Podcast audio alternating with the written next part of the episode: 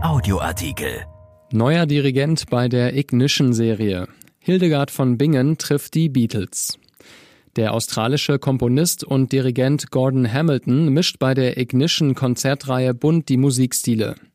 Dass er nicht in seiner Heimat arbeitet, hat mit der Corona-Pandemie zu tun. Von Lars Wallerang. Die Jugendkonzertreihe Ignition in der Tonhalle hat einen neuen Dirigenten. Nach sieben Jahren hatte sich der Dirigent Jesko Sirvent von dem Format verabschiedet. Nun leitet der australische Komponist und Dirigent Gordon Hamilton, Jahrgang 1982, die auf junges Publikum zugeschnittenen Konzerte. Sein Debüt fällt mitten in den Lockdown. Doch die digital gut ausgerüstete Tonhalle hat eine Videoreihe produziert.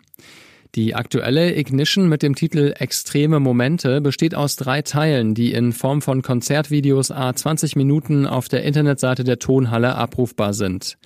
Einen Livestream im engeren Sinne gibt es diesmal nicht. Volume 1 ist aber bereits sehr lebendig gelungen.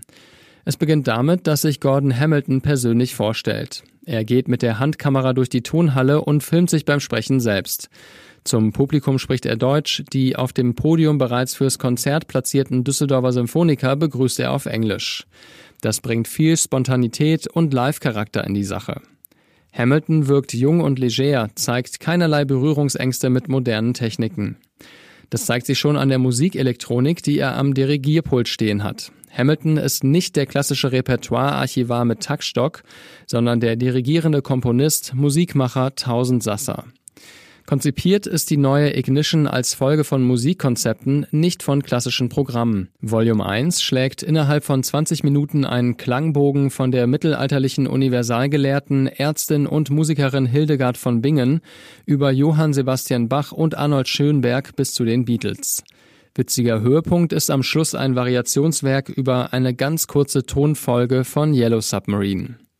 Hamilton schmeißt mitten in den drei Stücken von Schönberg einen Rekorder an und wir hören die Beatles im Original. Dann kommt eine Schleife von drei Tönen auf den Silben in the yell mehrmals hintereinander.